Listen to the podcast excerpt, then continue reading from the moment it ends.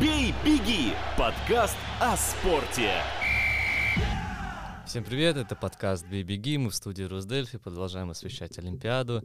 И сегодня у нас э, в гостях, как всегда, Андрей Шумаков, мой соведущий, и мы с ним обсудим э, промежуточные итоги Олимпиады, какое положение у Эстонии, какое положение у сборной России и у других стран, и какие вообще перспективы, что, что смотреть, и какой-то вот такой итог а, вот этих нескольких дней Олимпиады Пекине. Андрей, как тебе Олимпиада, ее четвертый официальный день.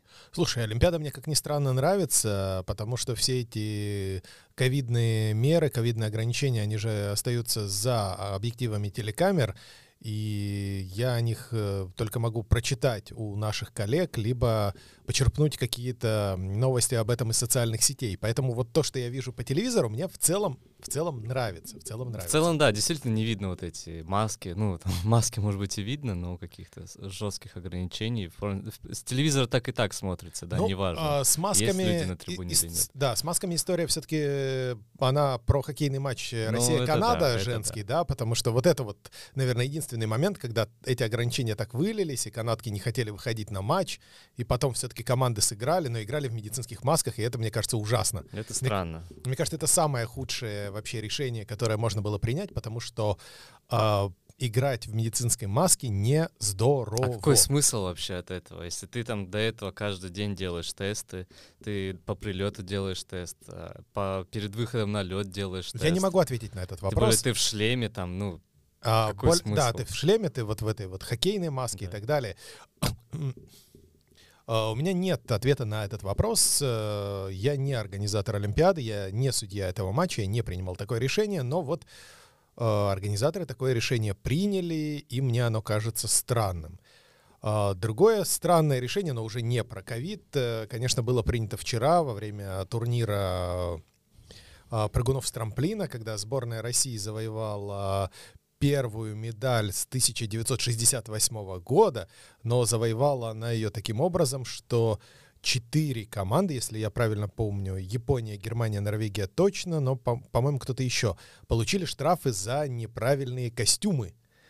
И вот это любопытно, потому что то есть я против всяких заговоров и так далее, но это любопытно, потому что это не первые соревнования прыгунов на Олимпиаде. И понятно, что если вот только приехали, только вышли, и здесь какие-то начались нарушения, здесь все было бы понятно. Но в личных-то соревнованиях все уже отпрыгали. В этих же костюмах, что кто-то костюмы менял? А что, что с костюмом? Они слишком легкие или что с ними не так? Нет, там, э, в общем, э, в прыжках с трамплина э, есть регламент, насколько костюм должен отставать от тела.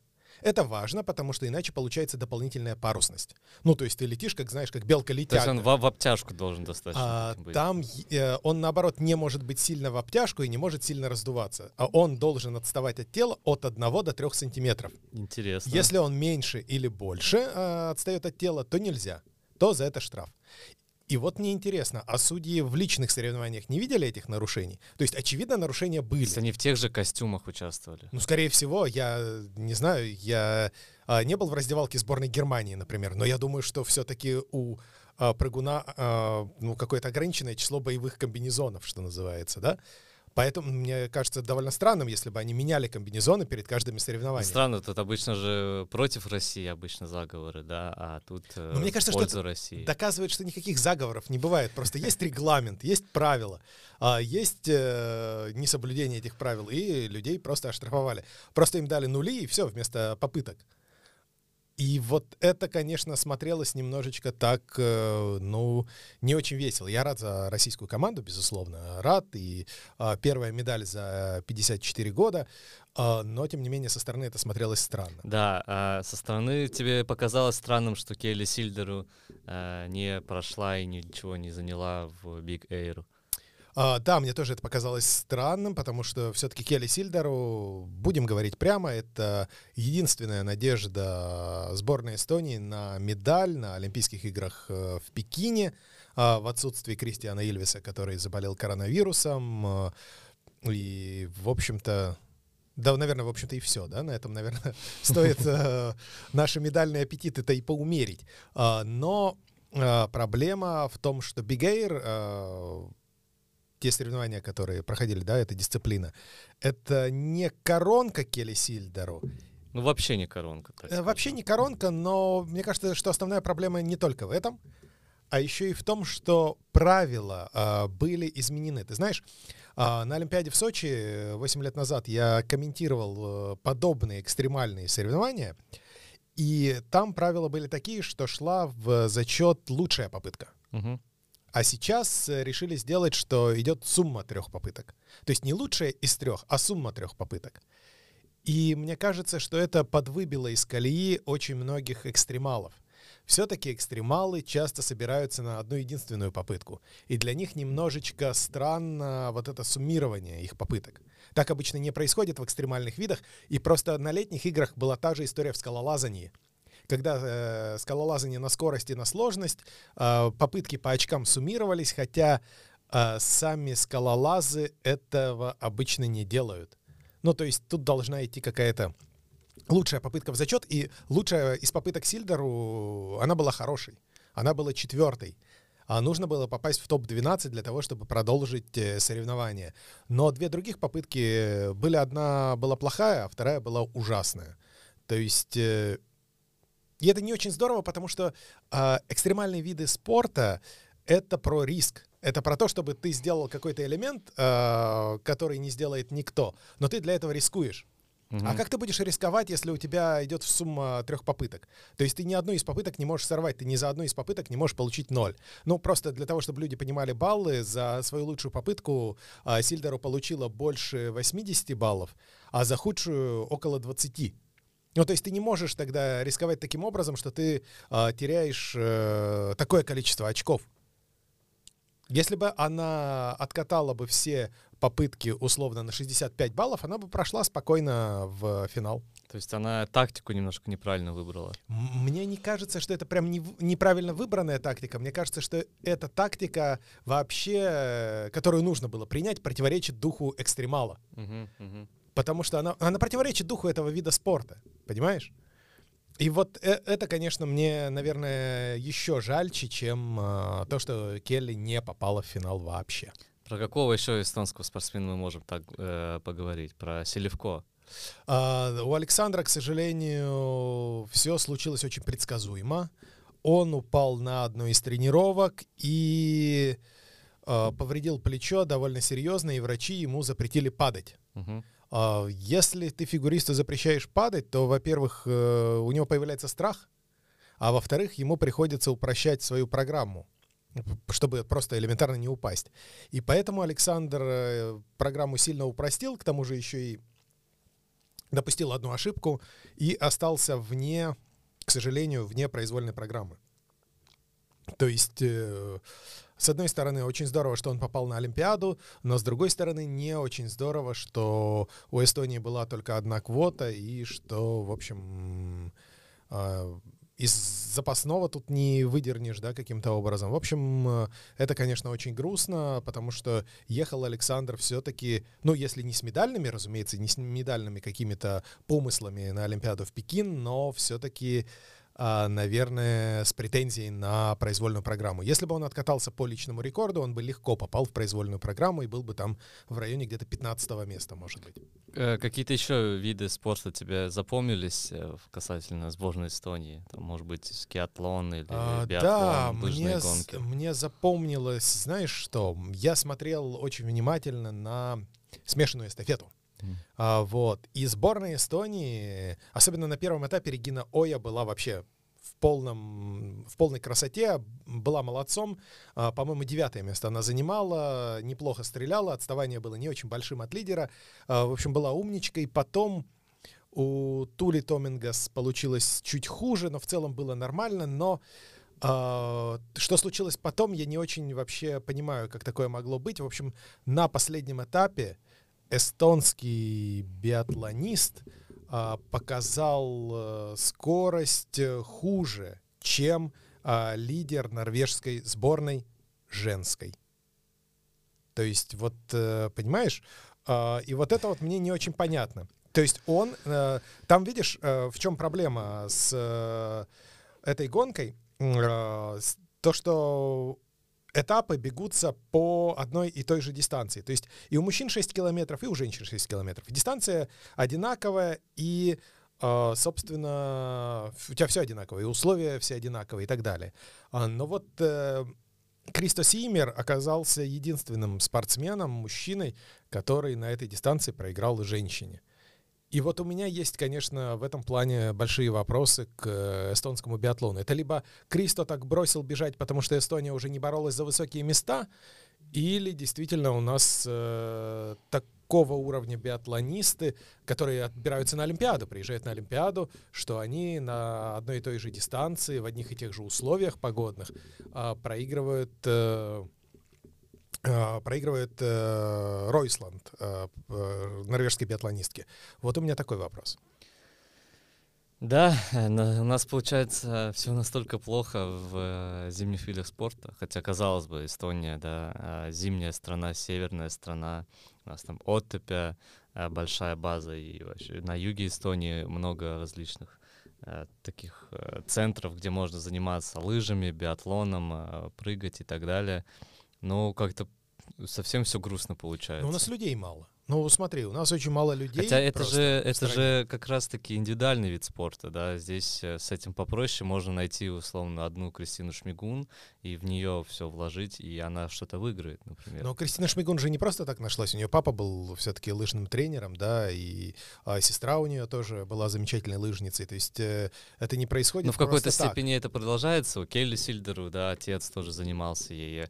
А Орлет, Леванди, да, мама тоже занимаются. В принципе, такое есть, но вот что-то куда-то мы пошли не, не туда, мне кажется. Ну, слушай, нет? это не то чтобы не туда, это в целом нормальная история для Европы, потому что э, такой какой-то очень большой государственной поддержки э, спорта в нашей стране нет. Профессионального спорта, я имею в виду, не детского, а профессионального да, спорта. Да, да. И Посмотри на, например, фехтовальную сборную, которая выиграла Олимпийские игры, да, которые фехтовали там, в том числе против россиянок, которые все э, профессионалки, в том плане, что никто из сборной России по фехтованию э, не работает где-то еще там на стопроцентной рабочей У нас, у нас почти все работают, да. да Эрика да. Кирпова маркетологом работает, э, потом... Э, Юлия Беляева, Беляева медработник, медработником, да, медсестра, да. да.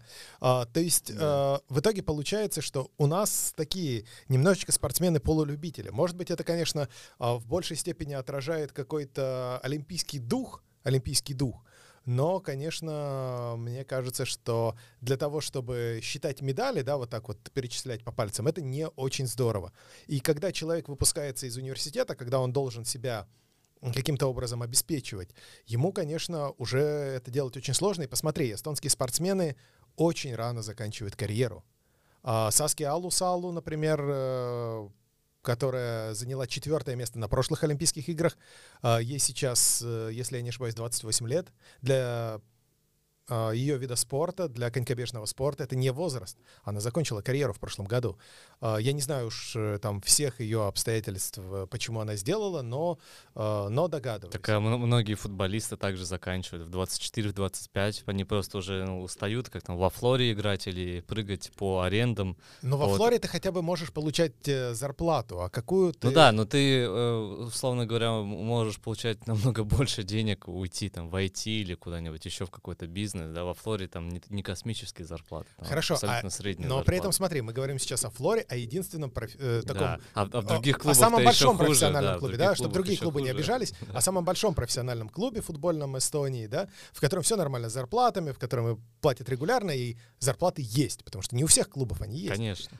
А ты представь, что ты, а, не знаю, эстонский биатлонист, который не в топе мировом, ты да, выезжаешь на этапы Кубка мира, окей, хотя бы не за свои деньги, то хорошо, но тем не менее, условий для какого-то, а, для каких-то там тренировок, для какого-то профессионального спорта у тебя на самом деле ну, гораздо меньше, чем у многих других стран. И вот смотри, показательный пример.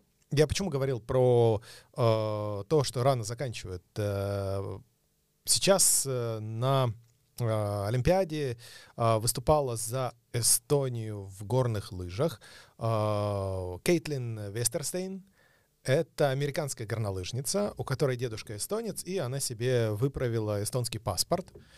Э, очень молодая горнолыжница, 21 год ей кажется. Она учится в американском университете, Соответственно, у нее там спортивная стипендия, и она может выступать. Она выступала в чемпионате США, кстати, заняла 12 место. Это выше, чем она заняла на Олимпиаде, хотя чемпионат США — это все-таки довольно серьезный турнир. А, но я не уверен, что ей захочется выступать, и в том числе выступать за Эстонию, когда она окончит университет, когда ей нужно будет каким-то образом а, саму себя содержать. И вот у меня относительно наших фигуристов, например, примерно такие же вопросы, потому что предыдущее поколение фигуристов росси- э, российских, э, хотел сказать, предыдущее поколение эстонских фигуристов, оно сходило все-таки достаточно рано. То есть и все люди работают э, где-то уже, ну, нашли какую-то другую работу. И и вот э, при том, что у нас в стране нет какой-то очереди на спортсменов, да, вот за Кристианом Ильвисом тоже не стоит очередь из двоеборцев, да, за Айгро и Мальцевым не стоит очередь прыгунов такого же уровня, которые могли бы там хотя бы в 30-40 попадать на этапах Кубка мира или на Олимпиаде. Э, таких нет. А, и вот когда это поколение уйдет, э, не знаю, я как-то немножечко тревожно. Ну, мы смотрю. надеемся, что по Келли Сильдер уже откуда-то появилась.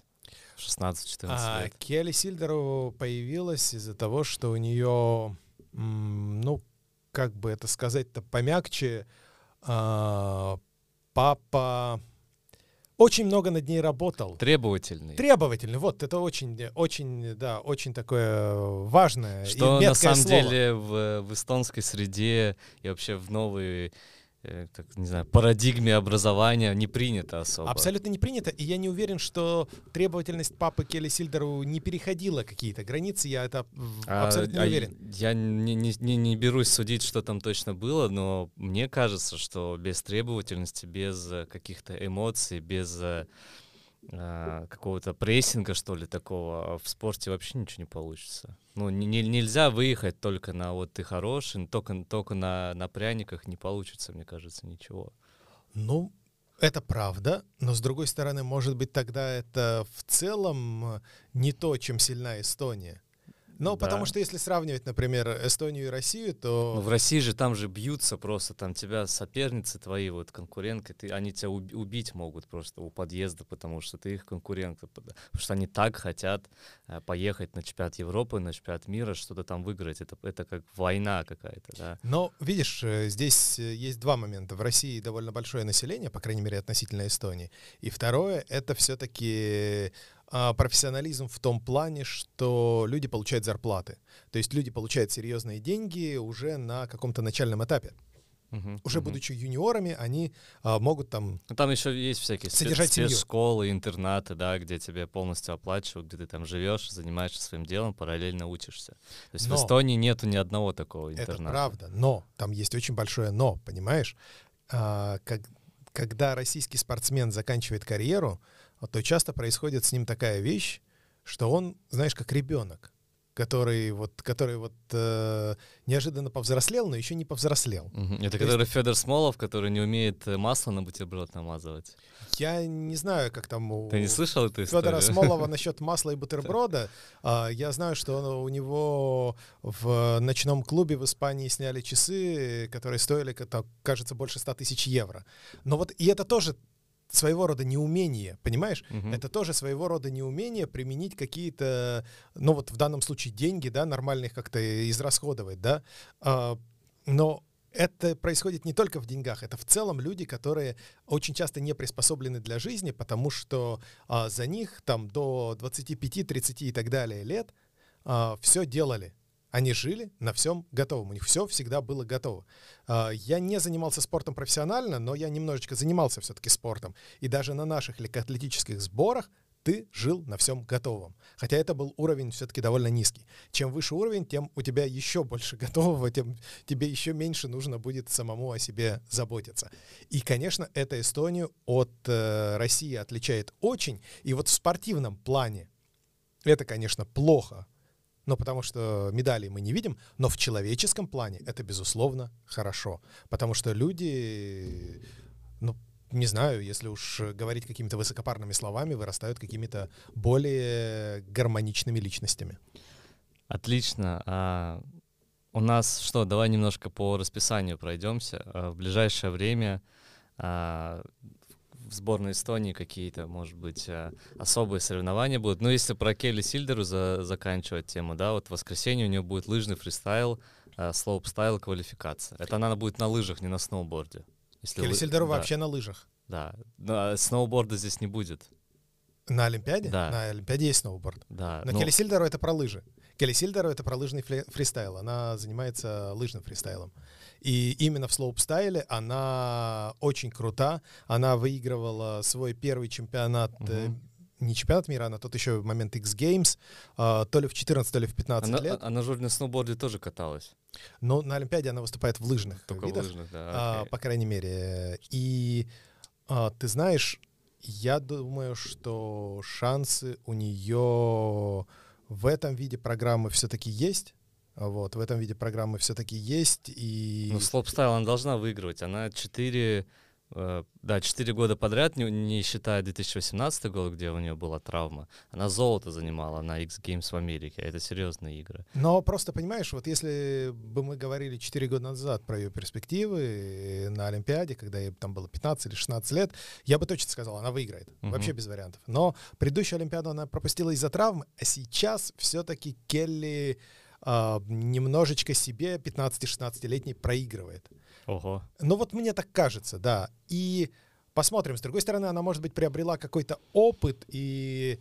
Спокойствие какое-то. Спокойствие, но с другой стороны, я не знаю, насколько спокойствие в экстремальных видах, где тебе просто нужно как бы вот э, голову вообще куда-то Да, а то там может быть юношеский какой-то максимализм, наоборот, э, движил вперед. Окей, э, воскресенье утром будет, в понедельник тоже утром, рано-рано утром, да. да, финал, женский финал в слоуп-стайле.